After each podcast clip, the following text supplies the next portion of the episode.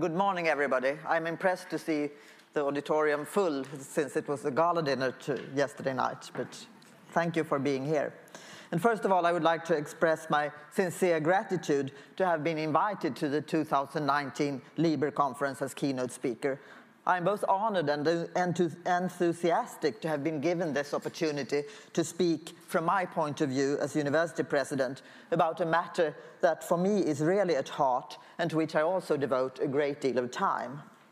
I believe it's necessary because I'm convinced that this transition to open science is important for, from so many points of view, of which I will here address only a few. We don't know everything about the future, but we certainly know that there is no way back. While it is easy to agree about the general vision of open science, the task to actually make this transition happen is a much more delicate issue. And as I wrote in my abstract, politicians, publishers, research finances, libraries, university managements, and not least the researchers themselves, who are really key to the process, all want and need to have their say. I think the divergent opinions on Plan S, as well as on the Coalition S update, is but one, albeit important, example of the complexity of these questions. And in the following, as Christina said, I will attempt to outline both some cornerstones but also some stumbling stones uh, during this process of transition. I would like to divide my talk into three sections. First of all, uh, I will give you a short personal background to my own entry into these matters as a researcher. Secondly, I would like to talk about when open access or open science, from being the matter of librarians only, also became ma the matter of university leadership, again from my own experience in Sweden. Thirdly, I want to address some of the remaining challenges in this transitional process that we all struggle with from different perspectives. My main perspective will be, my main focus will be on open access, but I will also at the end very shortly touch upon research data. And I want to give you a warning here that all my three perspectives are experience-based and rather down to earth, rather than theoretically or methodologically oriented. And I have no fancy PowerPoint to distract you, so you will have to bear with the talk only. So I'm happy that at least you will see this drawing on, on screen. But after these initial excuses, let me just start. As a humanities scholar in cinema studies, with a background also in aesthetics, uh, I wanted, with a couple of colleagues, to start an interdisciplinary journal on aesthetics and culture. And our first choice became to create an open access journal. At the time, one of the first Sweden-based within humanities. We wanted to try something new. Later, as board member of the European Society for Cinema and Media Studies, I was also active in starting NECSUS, the NECS journal, a European open access journal.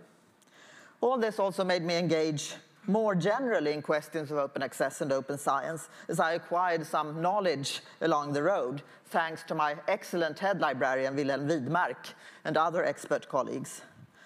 This early period, when I approached open science as a researcher, led me to a number of solid convictions.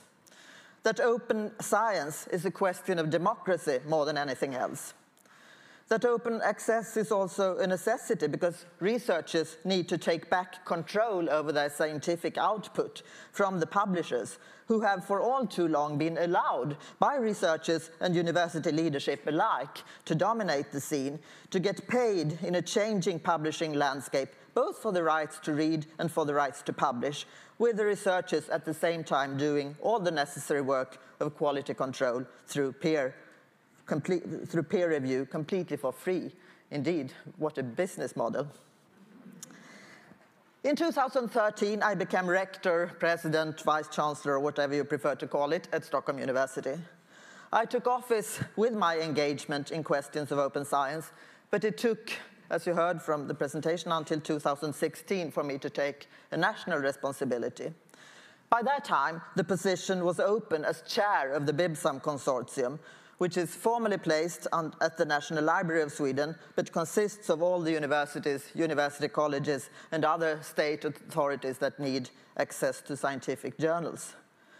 My predecessor as a chair was a very engaged colleague from a small university college, and she strongly advised me not to accept the position.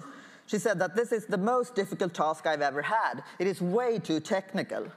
So, what then led me to ignore her advice?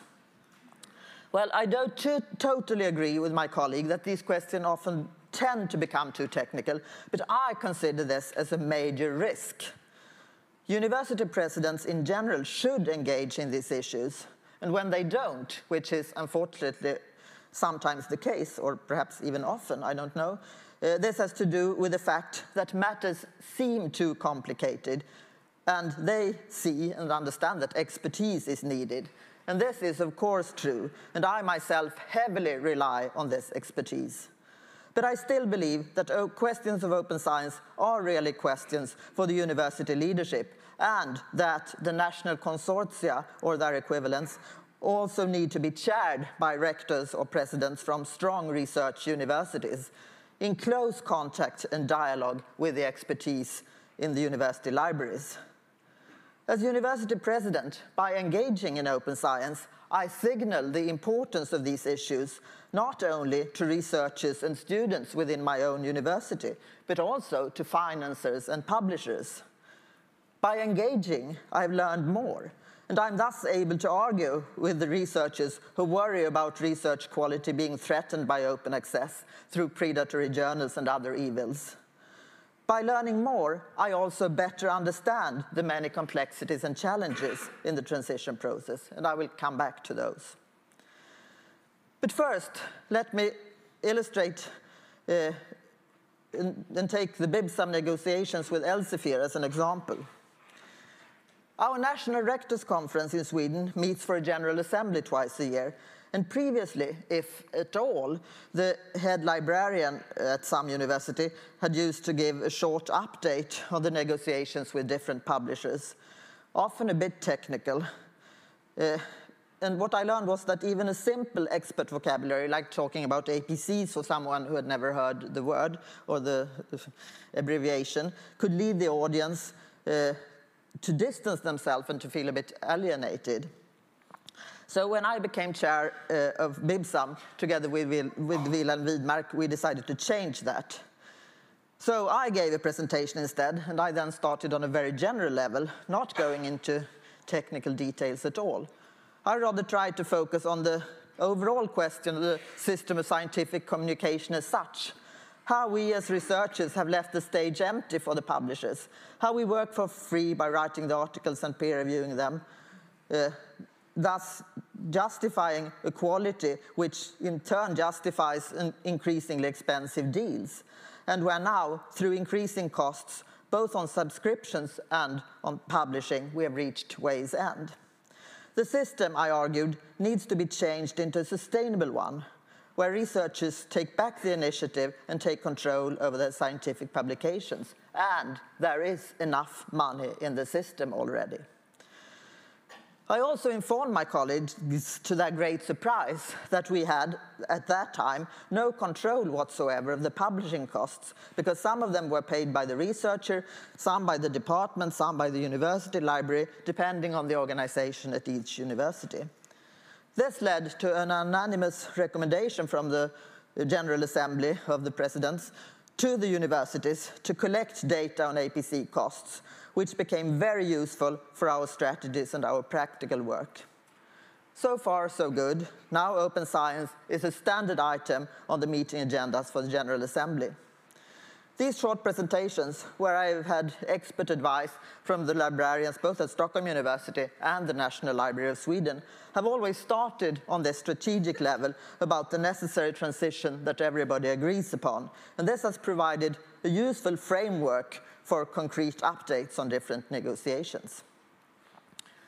After a series of such presentations came the critical moment in our negotiations with Elsevier, I presented both options as objectively as possible to my colleagues, either to conclude the deal with the obvious advantages this included, or to follow in the footsteps of Germany and try to really change the international market for scientific communication.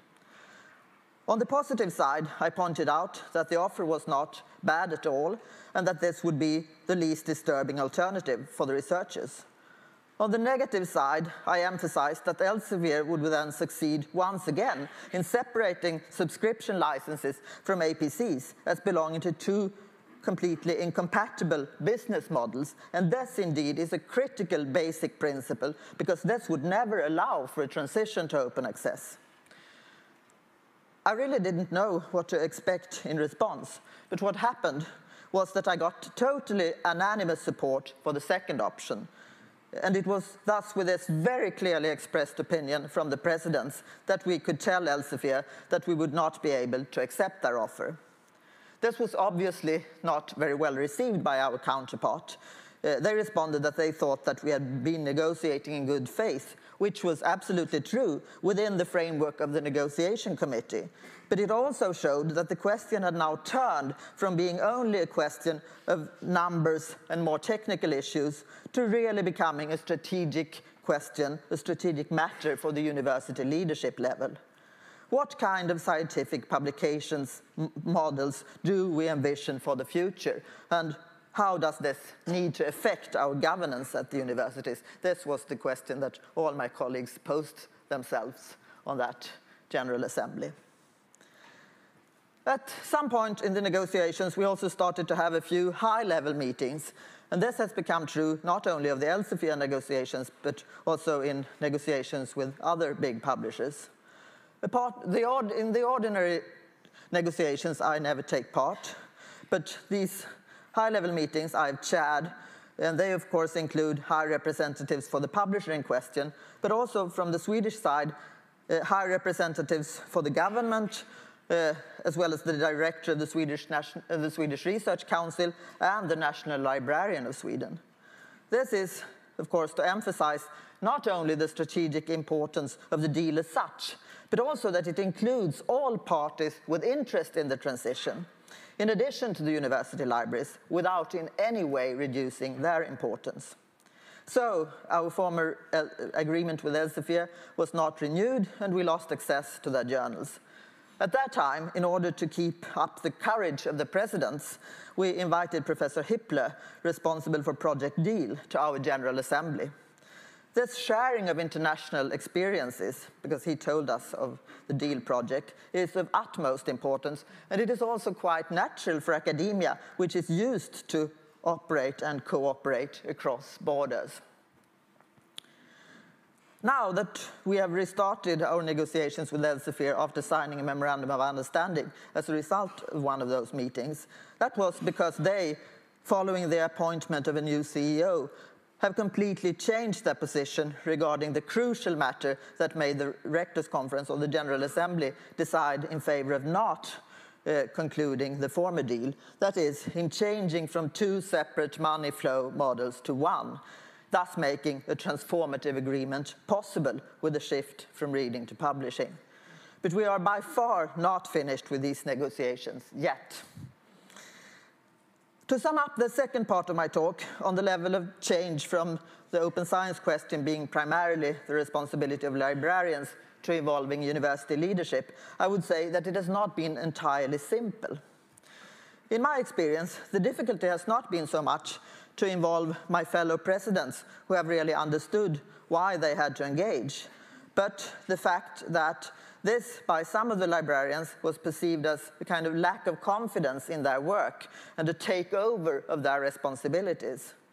Also, for the negotiation committees, which are populated mostly by librarians, the task became difficult. Their role all of a sudden seemed to become unclear. Which questions are the committees supposed to resolve, and when should they be replaced by high-level meetings? What is their work and their expertise worth? I would say everything. But it is the question of different strategic roles where an internal dialogue within the universities is necessary. It has turned out that an internal problem at the universities has been that the relationship between the head librarian and the university president differs a lot between different universities. At some places, the librarian reports directly to the president, whereas others never, or at least very seldom, seem to even meet with their presidents. I think this tension is inevitable in a rapidly changing system, such as the one we are experiencing today. And I think there is only one solution time consuming but necessary, and that is dialogue, dialogue, and dialogue again, and to show respect for our different roles in the system. This also leads over to some of the challenges that I've encountered during my work and that we all face in the transitional pro process. And here I would like to broaden the perspective from the negotiations with publishers only. Parallel to chairing the BIBSAM consortium, I've also now for a couple of years been chairing a group uh, for open access the at the National Library of Sweden with participants from university leadership, libraries, research finances, and representatives for re the research community. As the National Library had a special assignment from the government to coordinate the transition to open access, this group decided to produce a number of reports on the different aspects of this transition. These were produced in subgroups with the same broad composition and coordinated by executive secretaries from the National Library. For a long time, there seemed to be an impossible mission. But in February, a general report, together with five more specialized reports, were finalized and delivered to the government. These dealt with the system for assessing merits and distributing research funding in relation to open access, the financing of transition from a licensed subscription model to an OA model, open access to books, the need for economical and technical support to open access journals, and finally, uh, the follow-up of open access requirements. All these reports include 16 recommendations for national solutions. Two challenges became particularly clear from these reports. The first challenge concerns the funding streams. There is a whole chain that needs to function well, but which is difficult to manage. And I already touched upon the subject. The presidents may tend to a bit easily embrace the open access principles, which makes their librarians completely lose courage as there is not enough money in their budgets. When, if the presidents even become aware of this, they either tell their librarians that uh, they will have to man manage, or they see that this is a strategic cost and assign some more funding. But in either case, it is not enough to solve the problem within the individual university. There will be transition costs, and it is necessary that not only presidents and librarians connect, but also that universities and funding bodies join forces and share the responsibility for financing publication costs. In Sweden, we have just reached a deal with Springer Nature, where the largest Swedish research funders fund, finance 50% and the members of the BIBSAM consortium the remaining 50, and I consider this a very important breakthrough.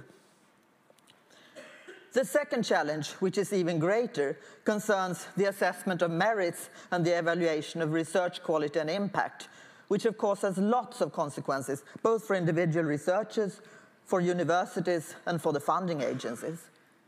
It concerns hiring processes as well as distribution of funding.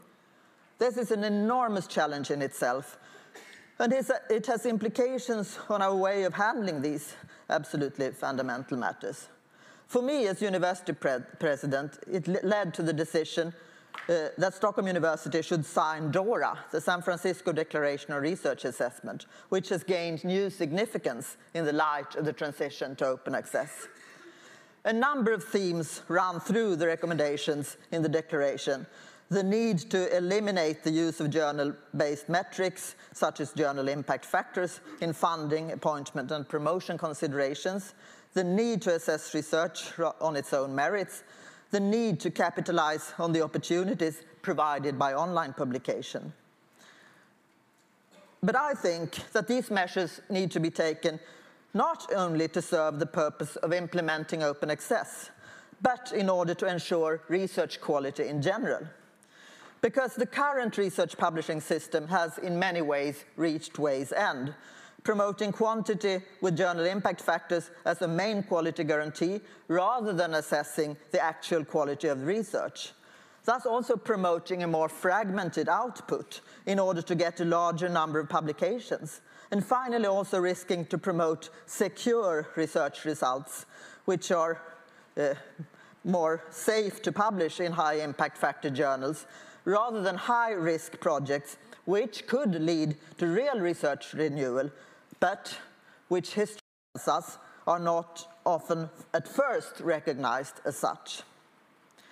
Also, the peer review system, in which I firmly believe, is today under the threat of imploding with the number of publications steadily increasing and the pressure on researchers to carry the double burden of both publishing more in order not to perish and peer reviewing more to support other researchers' increasing needs of frequent publishing. But on a more general level, to go back to the structural problem, I would say that a main issue is the collision that inevitably takes place between top-down and bottom-up perspectives. In the EU, our governments support open science.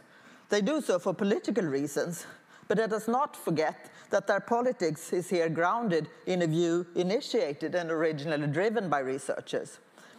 So if the EU, for example, wants to promote OA, how can they make the universities follow? And to the extent that they do, how can we as university leaderships make our researchers follow? A very clear example is, of course, the problematics which I've already mentioned, uh, Plan S or Coalition S, where there have been many misunderstandings. While some university presidents working strategically with transition politics have considered it a necessary step in order to put enough pressure on the publishers to actually flip the system, Others rather act on behalf of their researchers and see it as a major threat to the researchers' right to publish or even to academic freedom. They fear that the transition will only happen in Europe and that the rest of the world will not follow, which would be really harmful. They fear that this would lead to considerably weakened research quality, to less impact of the universities, to terrible consequences for individual universities' position on the ranking lists, etc. I think this emphasizes the importance of always talking first about quality when talking about open access. There is absolutely no contradiction between them, but there are a number of matters that have to be resolved. I really believe in international gatherings like the Berlin Open Access Summit last fall, where participants from all over the world and from all categories, so to speak, of people that have interest in OA questions meet and discuss because this creates connections and strengthens relations in the global academic community to help us tackling the challenges ahead. In this connection, a few words must be said about the young researchers who in many cases have expressed their concern. They are raised within and they have learned to adapt to the existing system and here all of a sudden it seems to be collapsing. What will happen to them, to their careers, to their future as scientists? In many universities, we have had open hearings on Plan S, and at Stockholm University, where I myself took part, I thought it was an important signal. I had some quite aggressive questions from young researchers asking whether I would forbid them to publish in excellent journals in the future. Uh, I think these questions need to be taken seriously. On the other hand, some young researchers being more positive, uh, like I was told by my head librarian, uh, a number of doctoral students in science at Stockholm University rather ask why the senior scientists, their supervisors, are so in, invisible or not present in the transition process if our president is now so progressive. But we should not forget either that there are a great number of bottom-up initiatives, like alternative publication platforms, taken by researchers that need to be recognized at the leadership level, but also to be promoted Uh, and also given their right place in the transition process. Personally, I'm convinced that the present system is much more of, th of, a threat to the real quality of research and would risk to harm the young researchers much more in the long run.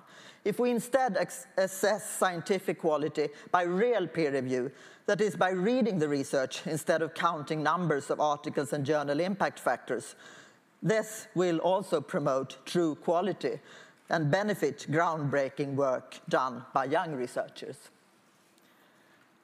Finally, I promise to say a few words about research data, and here my perspective will be very Swedish. And I know that many other countries lie far ahead of Sweden, where recently, in collaboration between the Swedish Research Council and the universities, an outlook for a national roadmap for e-infrastructures for research was produced. This report notes uh, that the landscape in Sweden is very fragmented and proposes in all 11 recommendations on how to continue the work for developing a coherent national strategy and roadmap for e-infrastructures for research. A specific concluding recommendation panel is to adopt an encompassing national e-infrastructure coordination and even considering organizational mergers. But of course, a national roadmap is not enough, as this connects to so many international contexts, not least, of course, the European Science Cloud. This work has just started in collaboration between the Research Councils, Council and the universities. And they, in turn, have dialogue with the National Library. This illustrates that in all questions concerning the very broad vision for open science, there has to be lots and lots of dialogue, of common problem solving, and of working across different institutions, nationally and internationally. In Sweden, questions of open data have to a large extent been left to ICT people. But the main responsibility for e-infrastructure for research must lie with the universities and research institutes it is crucial not just to let it out to any external agency, but to take full responsibility in cooperation with others. Because just like with open access, issues of open data need to engage not only funding agencies or specialists, but research libraries and university leaderships alike. The challenges are enormous, but our shared vision of the transition to open science makes it worth overcoming them in close dialogue with all parties involved. Already in 1945, in his report, Science, the Endless Frontier, Vannevar Bush argued that universities should make knowledge freely available for all in order to promote business as well as society in general. This is indeed an agenda research libraries for society. Bush's beautiful metaphor that everybody should be able to drink freely from the open pool of knowledge must have seemed utopical at the time. Today, we are well on our way of realizing it. Thank you.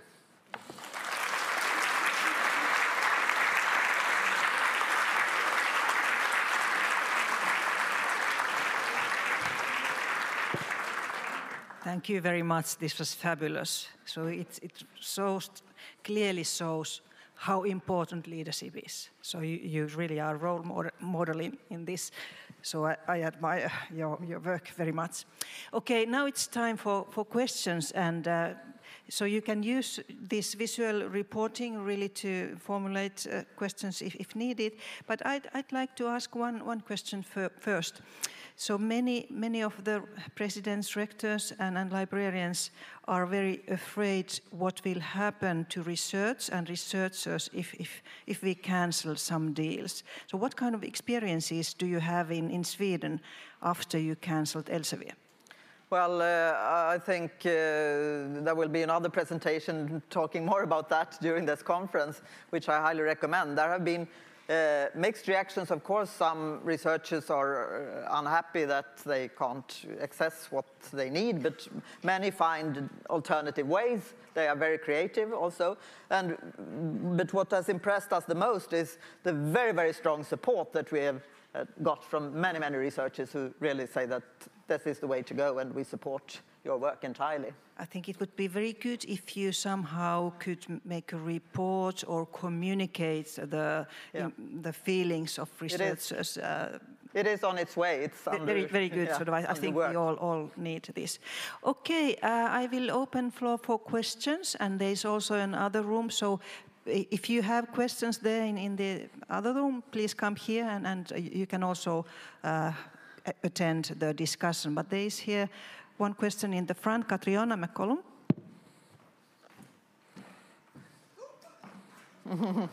Hello, um, thank you. Um, I'm Director of um, Open Science at Hindawi. Um, I really support I really support your point about institutions collaborating with funders over the, the issue because it seems to me that a lot of the stagnation has been because the different parties within the academy haven't been speaking to to each other enough, which has allowed the traditional publishers to maintain the status quo. What role, uh, therefore, do you see for learned and scholarly societies who are publishers um, as part of that dialogue, um, especially given their unique role that they are generally run by researchers, but often um, in the throes of the traditional publishing business models? Uh, I think that is something to be much more explored, and that we have that is something that we have not done well enough. We haven't had that dialogue open, and I think it is starting now on some, at some, on some place, in some places. And I think that is really key because that is also one of, one of the main objections from many uh, to the Plan S. Uh, the coalition S that it does not only affect the commercial publishers but also the learned society. So I, I totally agree. We do have to join forces also with, with, with them. Okay, now we have one question here in the front and, and, and saw another hand in the back. So we start from here and then come to the up. Thank you very much. Uh, András Holl, Hungarian Academy of Sciences. I would ask your opinion uh, uh, about the following uh, problem. Uh, in general, I'm uh, convinced, just like you, that the transition is possible and necessary. But if we look at the fine details, there will be different disciplines and different groups, age groups or, or researcher groups, which could be adversely uh, affected by the transition. How do you propose to identify those spots and what action do you propose uh, to help uh, those uh, uh, uh, groups which, which could be affected? Yeah, I agree that, uh, that there are groups that may be affected, but I would also say that also in today's system, there are groups that are affected. So in a way, I think th this is also, uh, I didn't mention that in my talk, but that is really one of the questions why uh, university leadership need to engage as well because they have the knowledge, the overall knowledge of different disciplines and the different problems. So, uh, I, of course, I cannot give a general response that includes all affected disciplines, but I, I, share your opinion that this is something that we will have to deal with. And of course, if I knew the answers, I could give you a short one, but, but uh, this will also be that much demanding work lies ahead of us, I think.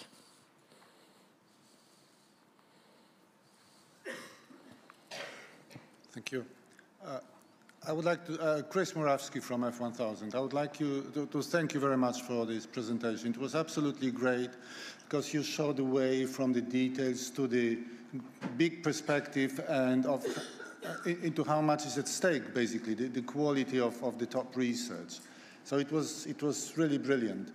Um, and, and to show the, the challenges at the national level of of all the stakeholders involved and all the difficulties of moving from one model to another. Uh, you, you, also mentioned a little bit the, the, international perspective. How do you think, could you perhaps uh, develop it a bit, bit more? Because I think that to make this transition happen, more international resolve it needs to be built into the negotiations with the publishers and into really creating this new outlook of research, of evaluation of research, and of channeling the funds for research, because that's basically what's, what's at stake. Yes, uh, we have a problem here because we are national states, and of course the publishers have to make deals with each uh, country, and that is something that has legal reasons. But uh, on the other hand, we all belong to, uh, as researchers, we all belong to an academic community, and which is by, by definition international. So, uh, so I think that. Uh, uh, I'm also very happy that several, uh, like the European University Association, has increasingly brought up this as a topic, so it has become something that is really discussed also among university leaderships in Europe. And I, as I mentioned, the Berlin conference, which I was very pleased to learn that there will be a follow-up. Uh, these international gatherings where you actually meet uh, internationally are, are, really important, but also the informal exchanges that I know that our librarians have with their colleagues in other countries. I, I really think, uh, and I think that this should not be taboo. We are not very happy when the publishers try to you know, divide the different countries against each other, and we strongly oppose that. We, we do collaborate and we see one common that, that, cannot be national solutions. They, it, they, must all be seen in an international context.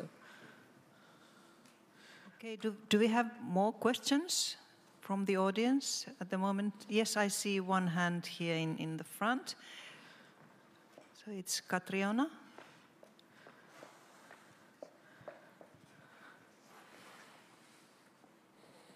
I'm not sure if I'm allowed two, but one, one, is, one the first question is, is you, your focus is very much on the evaluation system, uh, which is the biggest barrier to everything and maintains everything, um, and then uh, the, the specific uh, financial um, challenges of, of uh, open access and, and APCs and, and, other things.